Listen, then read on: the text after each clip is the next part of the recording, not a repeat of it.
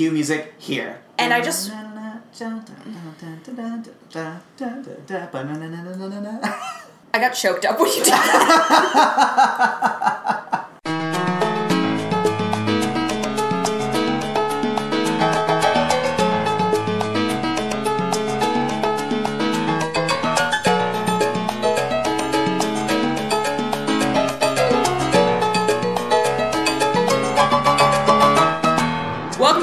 Season 2. Yeah, we're back. We've got a new microphone. We've got two microphones now. We've got an old one and a new one. The new one is very fancy. We're coming at you in surround sound. We have a new recording studio. Yeah, thank you 440 Studios for giving us a little home, a place to record. We've got a little office and a recording space. And most importantly, we have a new schedule! Heyo! So on Mondays, our normal episodes will still happen. You'll still be getting your Monday fill of One More Thing. On Wednesdays, that's when our newsletter will come out. tinyletter.com/onemorething. It's queer updates, updates on our lives, gifts, funny things. Every week it's going to end with a little section called Are Jay and Robert Still Single? What's our answer right now, Jay? Yep. Uh-huh. So that'll happen on Wednesdays. It used to happen on Mondays, now it's on Wednesdays. And then, something new completely. Never before seen, never before heard. In a new segment that we'll be bringing you called One Last Thing. Which will be a very small, short episode of a recorded phone conversation that Jay and I will have every week. Talking about the cool things that have happened that week. In terms of like LGBTQ plus news, because we record these episodes in advance. And sometimes things slip by and kind of the timeline gets pretty muddy. So this will be something... Yeah. Where it's kind of like a news bulletin. Yeah. So look forward to that. This isn't the only episode you're getting this week. We're back. And you know what else is back? What's back? The 90s on television. Yep. That segue was the premise for this entire episode. So we're going to be talking about 90s TV. But first we're going to do something else that's new. We're going to take a little commercial break. Yeah, and we'll be right back after this message from your sponsor. Who's our sponsor this season, Robert? Our patrons. What does that mean? Well, you can go on to patreon.com, P-A-T-E-R-O-N. R-E-O-N. R-E-O-N /One More Thing. And become a patron. It's super easy. You click a button, you give us money, and that's it. But Robert, I don't have a lot of money. Right now, I think I have like $1. You know what? There's a plan for you. You can subscribe for $1 a month and get a new bonus episode emailed to you once a month. What if I have a little bit more money to give you? I don't know, like $5? You can go to patreon.com/onemorething and subscribe to our $5 plan, which is you get a video episode. It's like a vlog. What was that link again? Patreon.com/onemorething. Spell Patreon for me. patreon.com/onemorething. This money goes to giving you everything you deserve with content, quality, and coverage. The 3 C's. Content, quality, and coverage. Oh, quality starts with a Q. And we're back. This summer, there was kind of like an explosion of 90s TV shows. I think it was literally just like TV execs being like, oh my god, Fuller House worked. We should just like... Girl Meets World. Yeah. And like Raven's Home is doing okay. Like, we have to do everything. So they're just rebooting sort of every show from the 90s. But at the same time, I love that some of this content is coming back. When Girl Meets World happened, and when the Gilmore Girls revival happened... I had never watched either of those shows, so I was kind of like, I don't really get this, like, what's going on? And then it was, like, Raven's Home. And I watched Raven's Home, and I was like, fuck, yeah, this is my shit. And then, hold that. Okay. We'll talk about that later. But I think it's cool because it does two things. One, it brings fans of these shows new content. Yeah. And it's really interesting to see, like, how the content changes over time. But then it also brings a lot of new people onto that original material, which I think is amazing. Yeah. Because you've said about Raven's Home that the thing you like most about it is that if you've never seen an episode of That's So Raven, you still can enjoy it. Yeah, you can still enjoy it. You still, like, I can totally see how, like, little kids are falling in love with Raven's kids. But then, like, to me, I'm like, Raven, Chelsea. But then those little kids are probably also turning around and watching reruns of That's So Raven. Yeah. It seems like this summer and very recently this year, there's been sort of a huge resurgence of queer shows from the 90s and early 2000s coming back for revivals. Which, I guess, started with... this show that we won't talk about until the end. Let's see how long we can go without bringing it up. So the first show that we're going to talk about is The Golden Girls. Yeah. Which is... It's this kind of wonky situation that's happening right now. The Golden Girls is not being revived. What's happening is the creators of The Golden Girls are creating a show that is the structure of The Golden Girls, but instead of it being Golden Girls, it's Golden Gay Guys. Mm-hmm. It's not going to be called Golden Girls, it's going to be called Silver Foxes, but it's going to be the same show. And Jay watched an episode of The Golden Girls. I watched two episodes. You did? Oh, right. That's right. Oh, you watched two episodes. Brother, may I have that jacket? Borrow that jacket? Brother, can you spare that jacket? Yeah. And adult education. Yes. I had never seen The Golden Girls before in my life. Mm-hmm. Which, and disclaimer, I'm making my way through the series right now. Full disclosure, I hated it. Really? Yeah. I get why people like it. It's just very not for me. It moved so fucking slowly. Laugh track shows. The only thing I don't like about Will and Grace, I mean, well, there are a couple things I don't like about Will and Grace, but the laugh track on Will and Grace is the only laugh track I've ever, like, been okay with because I've been watching it since I was literally a baby. Mm-hmm. But laugh track shows make my skin crawl. They have to hold for so long for the laughs. Oh. And I'm like, just get to the punchline! Because mm-hmm. the laugh track always starts before the punchline. Mm-hmm. Or if there's, like, a laugh, then they have to, like, do another button after the laugh track, and it's never as funny. Mm-hmm. And I was literally... That's literally The Golden Girls. Yeah, I wanted to pull my hair out because the jokes took so fucking long mm-hmm. because of that horrible laugh track. And also, it was just, like, a really slow-moving show aside from that. Like, the plot took so fucking long. I'm sure at the time it wasn't, but now the plots are, like, so obvious. And also, this is probably based on the episodes you showed me. The two episodes I watched were both episodes that, like, took on the news of the day. Mm-hmm. Like, one of them was about sexual harassment in schools, and one of them was about homelessness. The homelessness one, Brother, can you spare that jacket? Estelle Getty fucking, like, turned to the camera and was like, I'm sure it won't always be like this. One day, someone will take action against this problem, and people will start to care. And then it was like, Brother, can you spare? And it was this montage of, like, homeless people sleeping. And I was like, this is so annoying.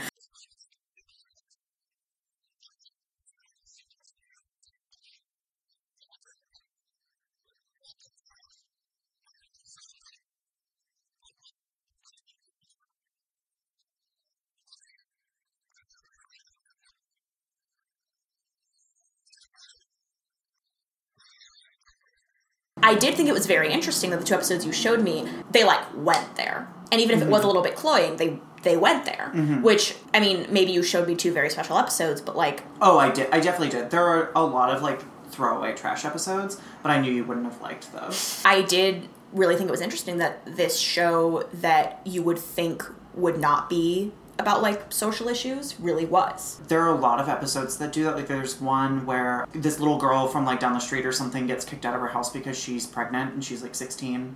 Whoa. And she gets into a huge fight with her dad and moves in with the women for, like, 2 or 3 days. And they, like, help her and her dad, like, figure out their issues. There's an episode where Blanche's brother comes in and she's trying to figure out why he hasn't gotten married yet. And he's like, I'm gay. And she has a really tough time dealing with it. Which one is Blanche? The slutty one. Which actress is Blanche? The slight southern dialect. Rue McClanahan?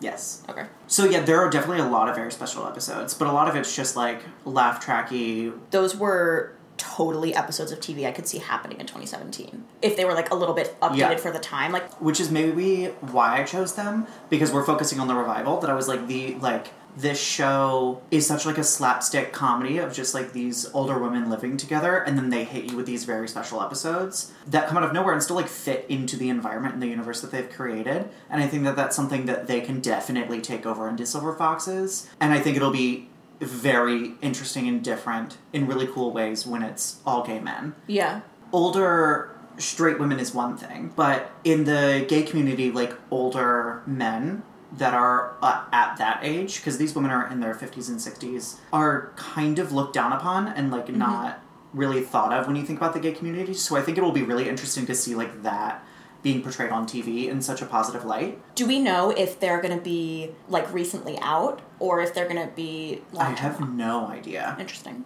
I don't even think that there's a date announced. Yeah, I think it's just sort of a vaguely. It's like, oh, yeah. It's like in the works. Also, for the record, I love The Golden Girls. I think it's so great. Having seen two episodes of The Golden Girls, I am now going to cast us as The Golden Girls. Oh, okay. I have a very strong opinion about who I am, so let's see if you do it. I think you are Betty White. Yes! Great. I think Anna is Bea Arthur. Uh-huh. And I think I'm Rue McClanahan. I think you're Rue McClanahan and... Estelle Getty. Yeah. Sure. But one thing that I was nervous about with the revival of The Golden Girls is I'd say maybe once every 3 or 4 episodes, there's a dig at the gay community or at the trans community. Yeah, in the episode you showed me with Brother Can You Spare That Jacket, it starts with Estelle Getty reading a letter, and she's like, Come look at this letter and tell me if you think this woman's a lesbian. Oh, and I was like, oh, fun, it's going to be a lesbian plotline. And then it was simply, that was just like... The joke.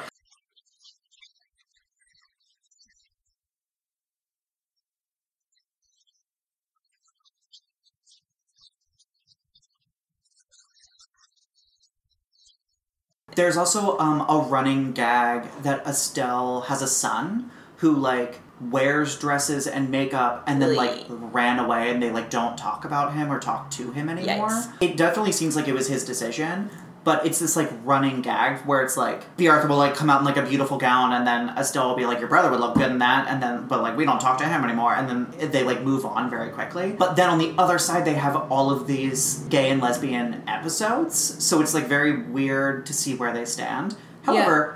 You aside, everyone loves The Golden Girls. Across the platform, there's no, like, group of people that was watching it during that time period that was like, The Golden Girls is trash, except for you. But one thing that I think is interesting is that humor is very dated and very inappropriate to be on TV now as a brand new show. So I think that there are going to have to be some changes that are made. But it got me to thinking as to why The Golden Girls has such a giant gay following. Like, I told some people that I was watching The Golden Girls, and my female friends of various sexualities who I told that I was watching The Golden Girls were like, oh, cool. And my, like, gay male friends who I told I was watching The Golden Girls were like, oh my God, which episodes? I can't wait for you to watch it. Yeah. And it was very interesting to me that, you know, I didn't really know anything about it, but I expected it to be more targeted at gay men in a way that it wasn't. Yeah, there's literally, until they talk about gay men, there's no reason. Like, it was just very confusing to me. So... we actually reached out to friend of the podcast... E.B. Hinnant, who is a Golden Girls expert. And he recorded something for us. So this is E.B. talking about why there's such a huge gay following with The Golden Girls. Despite the fact that the show occasionally treated homosexuality as sort of the butt of a joke, I think that the strong following is in place for several reasons. First of all, and RuPaul has said this on RuPaul's Drag Race, that we as gay people, particularly in the time when The Golden Girls was around, and nowadays, we get to choose our family. You know, we might be abandoned by our parents or anything of the like. And in one episode in season 1 called Heart Attack, I think, where Sophia is dying supposedly of a heart attack, and all Dorothy and Rose and Blanche are all in the hospital alongside her. Dorothy talks about how if her mom dies, she's gonna feel like an orphan. Even though she's a fully grown woman, she's still gonna feel that way if her mother dies. And Blanche comforts her and says, we're your family. And something like, we're not blood, but we're still your family. And I think that... I mean, even being in season 1, that resonates with gay people. I feel like even aesthetically, The Golden Girls is very gay. Just the fact that here's a whole bunch of older women who read each other and who joke and who love each other sort of in a rough way, as I see gay men absolutely doing all the time. Even in season 1, they're declaring themselves a family. We see all of them, you know, going through fights and not talking to each other and having, you know, romantic relationships with several people that cause conflict and whatnot, but they always stick together.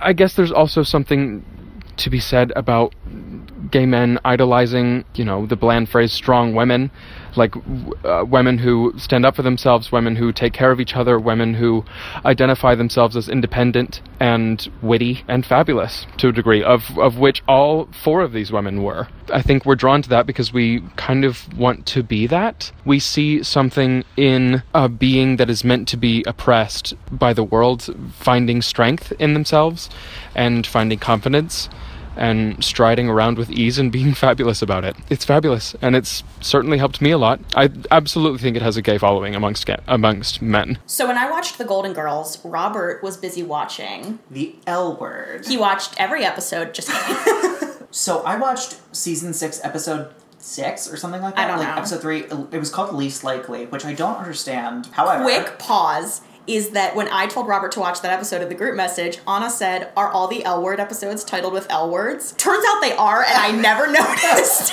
I've seen every episode, and I didn't notice until Anna asked as a joke. And About one episode, and then I was like, oh. So what happened in the episode you watched? So much. There are so many lesbians. The L Word also is crazy because it always has like 15 plot lines going. The trans character found out that he was pregnant. Yes. That was the main reason I had you watch that episode. I could tell. A couple went to therapy. Couples therapy. Yeah. Alice and Tasha went to therapy. A Kristen Stewart lookalike and a blonde girl. No. The Kristen Stewart lookalike was not with the blonde girl. The Kristen Stewart lookalike is Shane. Oh, right. She was washing a car. Yes. She was washing a car, and the, what's her name? The girl that looks like the girl in Scream, the main girl. Neve Campbell. Yeah. The girl that looks like Neve Campbell. Jenny. And fake Kristen Stewart were dating. No, well, not yet. Oh. But there was some, like, weird... At the end, Jenny said she was in love with Shane, and then Shane kissed her. Shane is, like, in love with her. No, Jenny is in love with Shane. Oh, I thought Shane was, like, obsessed with her. Yes, because they were best friends. God. My favorite plotline that happened was these two lesbians were at an art show and ran into an ex-roommate. Bet and Tina were at an art show. There was, like, a weird, like, will they, won't they kind of thing right in front of her girlfriend. I thought it was really interesting. Did I like it? No idea. I genuinely have no feelings on that show whatsoever. I think it's just because I only watched one episode that was very far into this series. Yeah, I think the difference between me watching The Golden Girls and you watching The L Word is that The Golden Girls episodes work as standalones, and The L Word... I spent the first 20 minutes of The L Word going, what? The one thing that I was disappointed about was the one thing that I knew about The L Word was that it's, like, pornographic. That every lesbian's always like, the plot sucks, but you watch it for the sex. There were, like, 3 sex scenes, they were all fully clothed. I was like, I don't understand why, because I was like, I think that it actually has a lot, as a show from that one episode that I watched, has a lot of similarities to Queer as Folk. And it's almost the same show. It's on the same network, and it has the same feeling when you watch it, and it was maybe at the same time. I think so, yeah. I think that they had a couple overlap seasons, but they're so, like, when sex comes up on Queer as Folk, it's like, you, like, feel it. And I was waiting for that for The L Word, and then that episode I was like, oh, here we go. The cops getting in the car. We're going to do it. And then it, like, cut away. And I was like, oh, is that it? Well, because there are sex scenes that are way more explicit than the ones in those episodes. There are full frontal sex scenes. The reason that I had Robert watch The L Word is because recently Showtime announced that it's bringing The L Word back to be about a new group of lesbians with some of the old L Word cast members in it without Ilene Chaiken, the creator and executive producer, attached. So there's no showrunner. Which I think is interesting for a couple of reasons.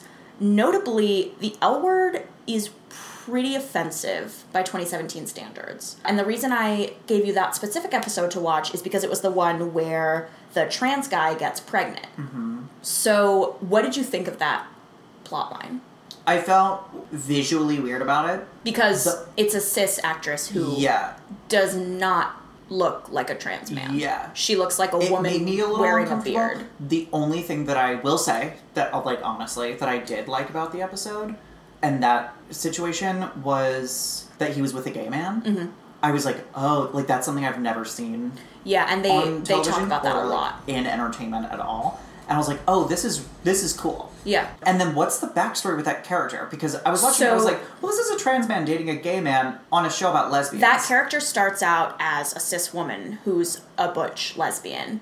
And then he comes out as trans.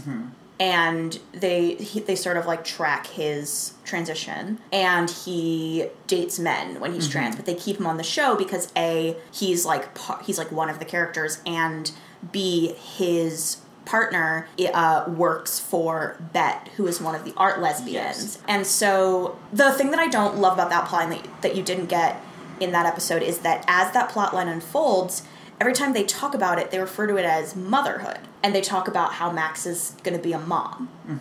And Max is never like, no, I'm going to be a dad because I'm a man. He just, like, goes along with it. And there's Also, like, as you saw in that episode, a lot of really intense focus on his genitalia, mm-hmm. yeah. which does not go away. It sort of falls into that trope that I think we've talked about a little bit on this podcast of, like, the trans character being like, if only I could have the surgery, I would be complete, you know? Mm-hmm. When there are a lot of trans people who don't get that surgery yeah. and live rich and fulfilling lives. Mm-hmm. And that's sort of the thing, is that the L Word is sort of notorious for its really bad treatment of the trans community. And when that character, Max, came out as trans, they just sort of kept the same actress playing him, but just, like, slapped a fake beard on her. And it's also bad. It's bad, yeah. It's bad. It looks like a Halloween costume. Yeah. I think today, if that were to happen, hopefully the showrunner would sort of be aware of what was happening and might choose to recast the role mm-hmm. with a trans... Or just maybe, I'm going to say it, don't do it. Yeah. Yeah. There's a lot of talk about when the L Word comes back, which, again, much like the Golden Girls, it doesn't have a date set mm-hmm. or really any sort of details. Would they work on updating it mm-hmm. to today? Which hopefully they would, because it would be about a group of lesbians who are friends in 2017. Right. But there are some lesbians in 2017 who are more culturally aware than others. Mm-hmm. And so the hope is that it will be about a group who is relatively culturally aware. Lesbians have a really sort of tenuous relationship with the L Word, because for a lot of us it was the first time, not for me, but for a lot of people, it was the first time they ever got to see, like, real lesbian content. Mm-hmm. And it's so bad that it's kind of like, you know, when you go back and watch a movie from your childhood and you're like, oh, this is mm-hmm. not a good movie, but I have, like, I have a sort of intensely emotional connection with it. Right. What's going to be, like, the good part then with the L Word returning? I think the really good part is that, you know, since the L Word, there hasn't really been a show about, lesbians, which is really great. I mean, and the hope would be that it would be a little bit more inclusive, and it would include lesbians who aren't all just, like, gorgeous, thin, pretty femme women, which is really all sort of that we get on shows today. Along those lines, there's something really interesting that I also deliberately chose a later season episode so that you could see an episode with Marlee Matlin in it. Uh-huh. When she showed up, I was like, what? Yeah, which is totally revolutionary, because it was one of the first shows ever to have a deaf actress play a deaf character. For mm-hmm. those of you who don't know, Marlee Matlin is a deaf actress who is on the show, and she has a sign language translator, and she signs, and a lot of the characters sign to her and learn sign language to communicate with her. And she sometimes will speak, but mostly she uses sign language, and she's an actually deaf actress. There was a really great moment in the episode that I watched where I guess an executive turned to her and was like, oh, what did you think about what that girl said? And she was like, what? And, like, couldn't get it. And then the girl that he was talking about signed to her and was like, he wants to know what you think of what I thought. Yeah. And I was like, oh, shit. Yeah. And it was so good. And I was like, wow, this is doing this in, like, such a great way. And it's great because whenever she's, like, on camera and people aren't signing, you see her interpreter also mm-hmm. on camera signing to her. Yeah. And they like, totally are no bones about it. They're like, yep, she has an interpreter, and that's what happens. Mm-hmm. Which I think is just really great and is an indication that if the L Word does end up coming back, if/when/if then it comes back, it will follow in the tradition of the original L Word mm-hmm. and work to include... Do you think she would come back? I don't know. I mean, she's, like, big enough now that I feel like... Because all the people who are confirmed to come back, like, haven't really had careers since the L Word, but Marlee Matlin, like, has an Oscar. So I don't know that she would, you know? Like, I feel like she has better things to do. So, speaking of someone who has only ever seen one episode of the L Word...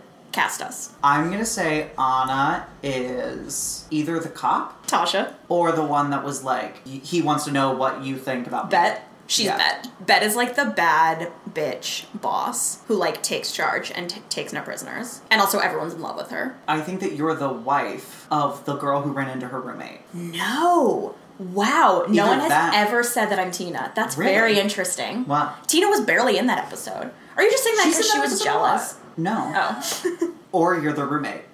The roommate? The roommate that she runs into.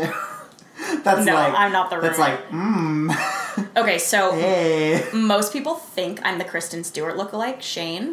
Okay. But I'm actually Alice, the blonde girl who made the pro and con list about her relationship. I was thinking about that. That was the one that I was going to say. She, at least in that episode, was so annoying. Like, when they're when they're on the couch and the therapist she keeps talking over people. Yeah, much like I just did. But she does it in a way where, like, you don't ever not let me speak. That's true. So I was like... And I'm also her... I thought you would get it from the scene where she goes up and confronts the woman at the club. And she's like, that's so rude! And just, like, marches through the crowd. And also, let's be clear, she was fully wearing a t-shirt at the club. Who wants to tell me why you're here? Oh, we're just here for a tune-up. Does that seem like an accurate assessment to you, Tasha? She's the one who called it that. We've just had a couple little things come up lately. What sorts of little things? Money. I make a lot more than she does. How does that make you feel, Tasha? Resentful. She doesn't want me to spend as much because she can't afford it. Is that true? Absolutely. We couldn't even get a bigger apartment because she couldn't share the rent 50-50. And I also think that she resents me because I don't clean as much as she does. Do you? Oh, look, now she's mad. So our next subject was recently announced. Yeah, it's a little breaking news moment. That they are reviving Roseanne. Yeah. There are a lot of good things. I think that it was weirdly specific to the time that it was on TV, though. Like, the humor was very grungy, and, like, it just fits that so well. I'm very curious to see how it's going to come back to 2017. Also because the ending was, crazy. I'm going to say, one of the craziest endings. They're ignoring that finale, right? Yes. Okay, good. But they didn't explain how. All they've really said is that John Goodman will be on the show. Well, the other thing about the Roseanne reboot is that Roseanne Barr has lost her fucking mind. Yes. I mean, you saw Roseanne for President. I did. Anyone who hasn't seen Roseanne for President, don't. It's a terrible movie. But Roseanne Barr ran for president. She rebranded on Twitter once as Rononymous, which is the funniest thing I've ever seen in my entire life. But like, Roseanne from Roseanne, I love. So I'm a little nervous and curious to see what happens when they bring Roseanne back to television. And I'm sure that is a conversation that TV execs have had. Yeah. Well, so the interesting sort of queer element of Roseanne is that, what's her name? Sarah Gilbert, who played one of the daughters. Darlene is a lesbian married to a woman who has children with that woman. Mm-hmm. And on the revival of Roseanne, they just announced that Darlene's child will be, and I do quote, gender created. I didn't read the article. Or that's a lie. Sure. That's a lie. I did read the article. At first, I didn't read the article. And I was like, oh my God, gender creative. That's going to be really cool to see on TV, especially in Roseanne. Yeah. Because Roseanne has done this kind of thing before, but in the 90s. Yeah. And then I read the article, and the way that they described it, I was like, oh, so the terminology you're using actually isn't great. Yeah. It's not really what gender creative means. Yeah. So he's a cis boy as far as the show. Yeah. As far as we know, he's a cis boy who wears dresses. Yeah. Which is awesome.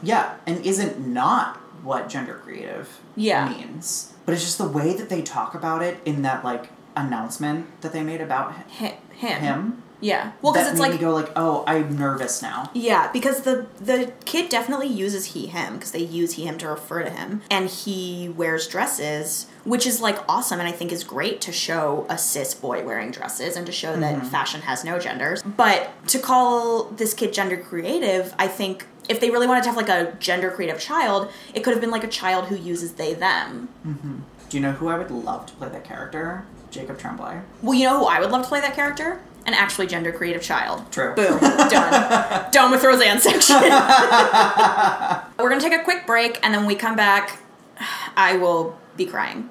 This episode sounds great so far. Thank you. Where can I find you guys normally? My address is 22... You can find us on Twitter at One More Thing, Instagram at One More Thing, Facebook at One More Thing Podcast. And if you really want even more content, go to tinyletter.com/onemorething. Do you know what I'm going to do? What? While I'm listening to the rest of this episode, I'm going to pull up those apps and follow you. Oh my God, that's amazing. You know what else you should do while you're listening? What? Subscribe on iTunes. I have a question. Yeah. How do I tell you that I love your podcast? On iTunes, you can just open up the reviews section, rate us, review us. One more question. One more thing, if you will. Sure. What happens if I have, like, a hot friend that I want to hook up with, Robert or Jay? Then you should email onemorething1podcast@gmail.com with your friend's headshot and resume, and we'll decide whether we want to date them. Anna will screen all applicants and decide whether we want to date them, and then we'll forward them. Our types are as follows. Just kidding. Let's just get this out of the way really quickly. This whole practice started with the TV show Will and Grace. I want to just give a disclaimer. I can hear in your voice. I just want to give a disclaimer. Stop. There are very few things in this life that make me emotional. So I honestly don't know how to talk about this. Will and Grace is my favorite TV show of all time. It raised me. It is my childhood. I'm literally...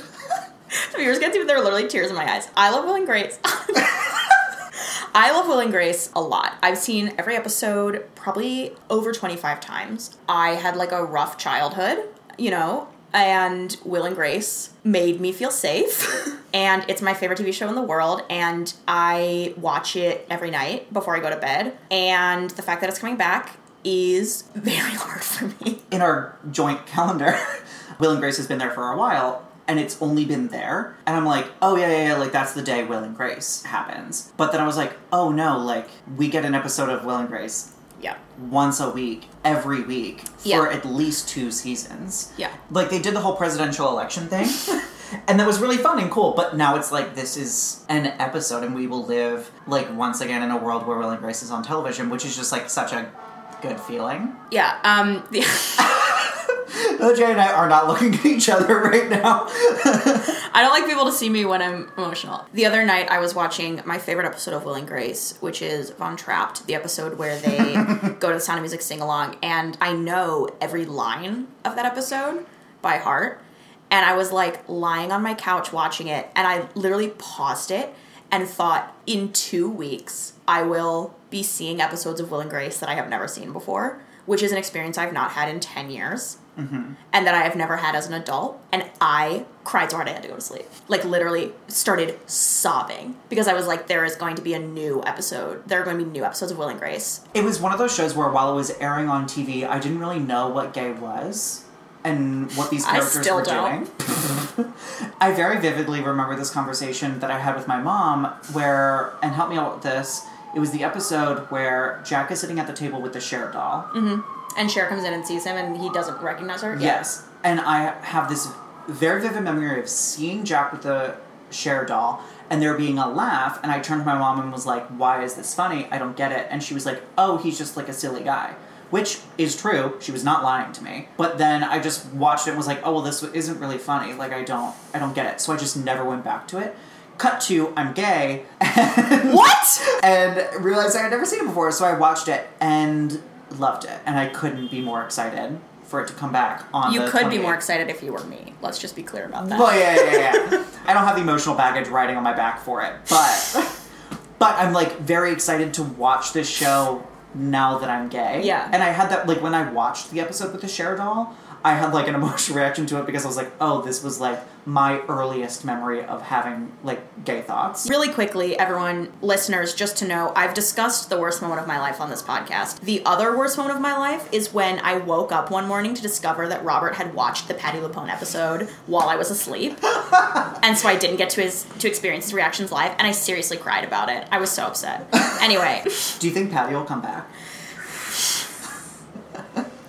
I cannot engage with that thought process. So because she did American Horror Story. Stop. I don't want to cry on this podcast. So the first note in this section says, Jay, remember not to cry. And I already have. A lot of the humor on the show is dated. Yeah, it has a lot of the same problems that you can say, like, the Golden Girls and the L Word have. Yeah, I can speak to this, I think, more than Robert because I know every joke of the show. As much as I love Will and Grace, I very much am aware of and will acknowledge openly that it is dated. It is very insensitive at times. There are moments in it that make me uncomfortable when they make jokes about trans women. Mm-hmm. I know when those jokes are coming, and I just sort of, like, will skip over them sometimes because it makes me uncomfortable. They're rough, too. Yeah. Like, some of the jokes. Yeah. And there are a lot of jokes about lesbians that are very sort of, like, ups. Mm-hmm.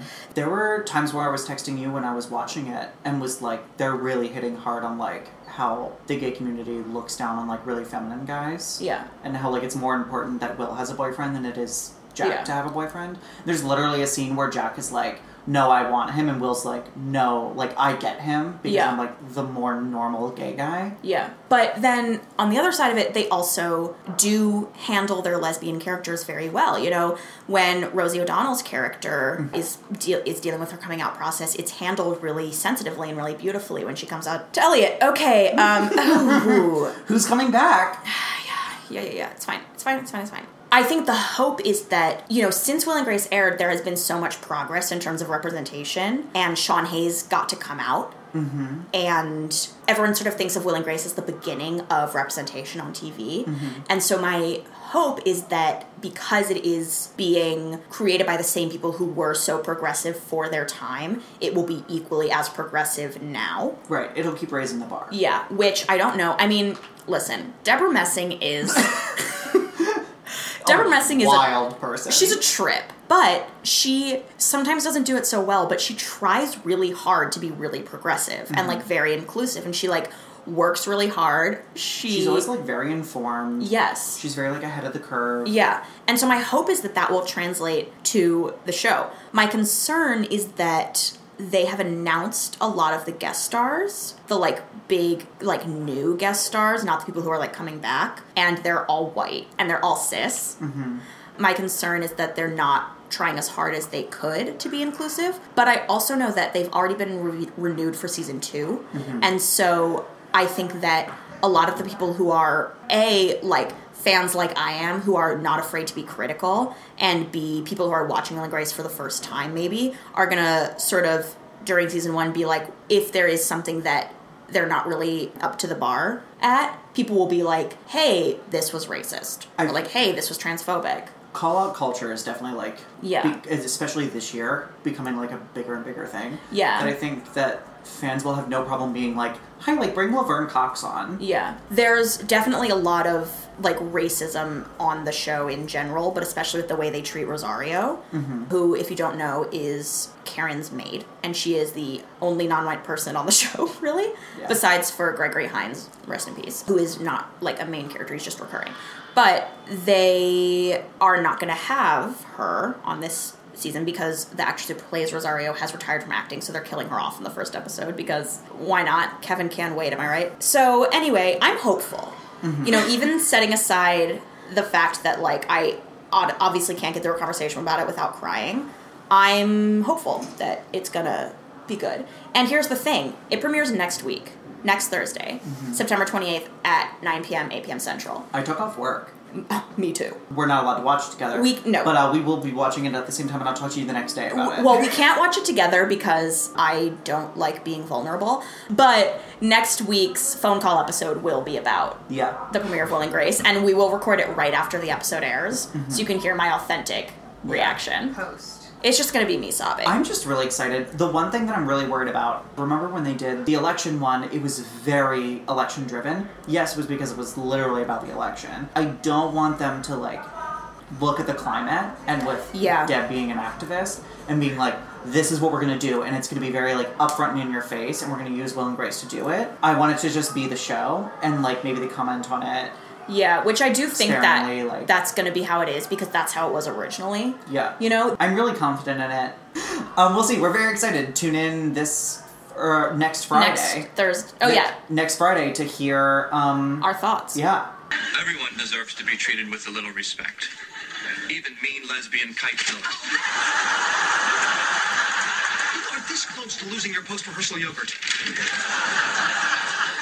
The line, that's what's written here. Yeah, that's because you wrote it in lip liner. At least one of us brought some.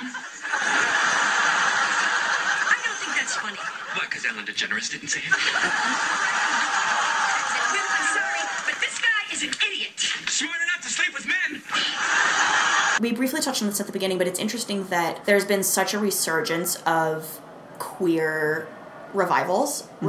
of queer shows, or revivals of shows that are including queer elements, and yet there are no new queer shows coming out. Like, there's nothing new. We recently went through all the new pilots of this mm-hmm. season, and none of them are, like, queer-focused. Some of them are queer characters, but none of them are queer-focused. Yeah. Which is... sucks. Yeah. Especially when it's like, I don't understand why TV execs... are like, oh, that's not going to work. Yeah. Or is the material just not being written? Well, I think it's a matter of, like, opportunities given to young and up-and-coming writers, you know, who are going to be writing about queer content, you know, it's a question of, like, how many queer people do you have in a writer's room who are then going to, like, go on to create other shows. But anyway, so one queer show that is coming up that's not a revival, it is an adaptation. Yeah, which I think is interesting. Yeah. It's a British show that Shonda Rhimes is adapting for American television. It's called Cucumber, Banana, Tofu. Okay, so it's three shows.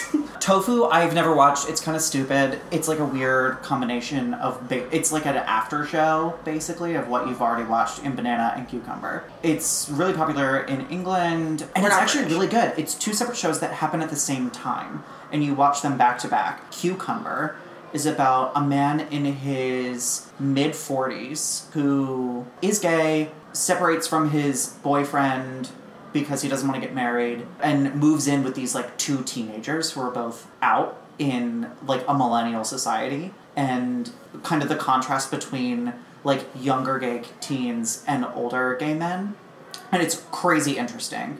The other show, Banana, is about the teenagers that he runs into.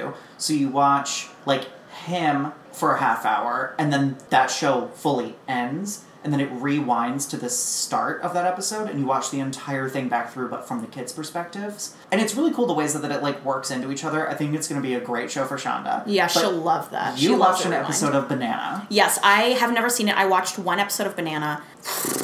Let me be clear, Jay watched the introductory episode to the lesbian couple in Banana.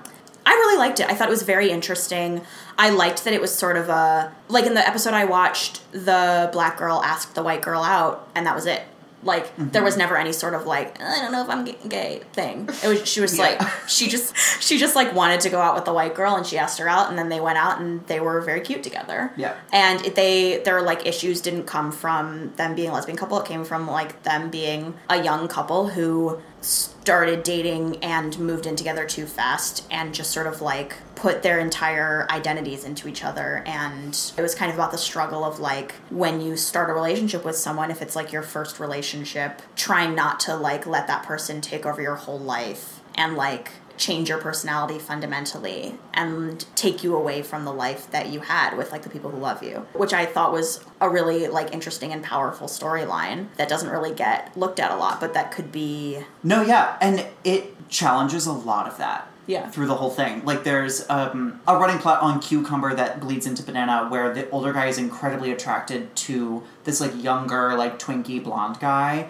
that he lives with. And the young guy is like, yeah, I know you think that I'm hot, and I know you that you want to fuck me, but you can't because you're old, and I don't want that to happen. Mm-hmm. And they're very upfront about it, and the older guy gets really depressed about it, and he goes to, like, his group of, like, older gay men, and they're like, you don't want that guy anyway, he's young and inexperienced. I'm like... Basically, the reason we wanted to talk about this show is because it's really the only example we could find of an upcoming show that is, like, centered around queer people. Yeah. I'd say... 89% of the characters on Cucumber, Banana, Tofu are gay. Which is awesome. In some... And I think that there's a trans character. I want to say yes. I can't remember. I watched it last year. Yeah. Tweet at us at One More Thing on Twitter. Remind me. And I think it's going to be really cool to have Shonda, the queen of characters, pick this show up and do what she's going to do with it. Yeah. It's going to be great. I can't wait for it. I've not lived with someone before. I can't handle it, okay? I can't get battered every night. Then don't. So why do you? Why? What's the point? Because I'm young, because I want to. Because I grew up in a foster home that was so chaotic and mental and shitty, so now I just want some joy in my life. Seriously, that's your answer. No, I'm sorry. No, I'll change. Me change? Fucking unreal. You're the one that needs to change all that anger, that bitterness. You're not listening! I'm always listening to you. To what shit day you've had, to what shit life you've had. Poor you, Sian. Poor you with your understanding mother and bohemian childhood. Don't you dare. Get your things, Sian. After all, that's what you love best, isn't it? Your things. Okay, Robert, what time is it? 4:41, which means it's time for One More Thing. Ooh, got me. The first One More Thing of season 2. Aww. One More Thing 2.0. Okay, so our game today is related to Will and Grace. We thought that it would be fun if we each wrote a little blurb for an episode of Will and Grace that takes place in 2017. Yep. So my episode, Lights Up, Oh. The four of them are doing their thing. It's fine. They decide to do things with each other, but it's a weird situation where it's Grace and Jack, and then Will and Karen. Oh, that's my favorite dynamic. Will and Karen. Karen and Grace and Jack get locked into something. I couldn't figure out if it was a closet. I wanted it to be a part of Karen's, like, mansion. Uh-huh. And the two of them have to work together and figure out a way out of that situation. The whole time, Will and Karen are trying to find the two of them and go on this, like, wild adventure through New York, trying to find all of the, like, going to all of the places they think Jack and Grace would be together. Sure. Trying to find them. And then they, like, go back to the house and they find them in this room and they let them out. And, like I just picture, like, Grace and Jack, like, stumbling out and are, like, just a huge mess. And, like, nothing huge happens in the episode, but the two sets of them just, like, go on these crazy adventures. I went a little bit of a different direction, and I tried to make it, like, really 2017. Okay. So my idea is that, so Grace Adler Designs, Grace's firm, is in the running to design a new club for, like, millennials in New York. So Grace and Karen decide that they have to go undercover as millennials to, like, learn more about, like, what millennials want. Mm-hmm. And meanwhile, Will is secretly dating a, like, 25-year-old. Me. Sure. And so they, like, end up at the same club. Mm-hmm. And the, like, climax of the episode is that they run into each other and everyone finds out that, like, the three of them aren't actually millennials. And, like, Will's younger boyfriend is like, you're not 25. And Will's like, ah. And, like, that's the whole plot. And then the B/C plot is Jack auditions for Hamilton.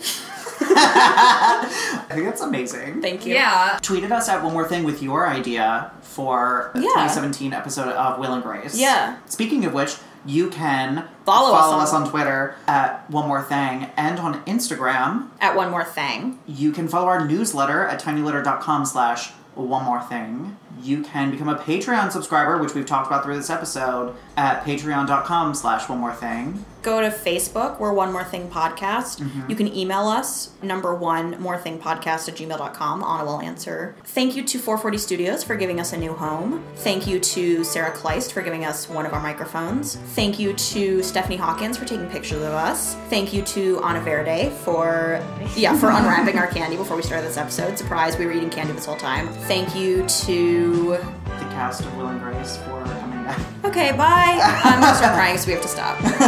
Bye. Who likes to wear dresses? Yeah. Is there a number we can call? 911 is the number we can call. Hi. Come pick me up.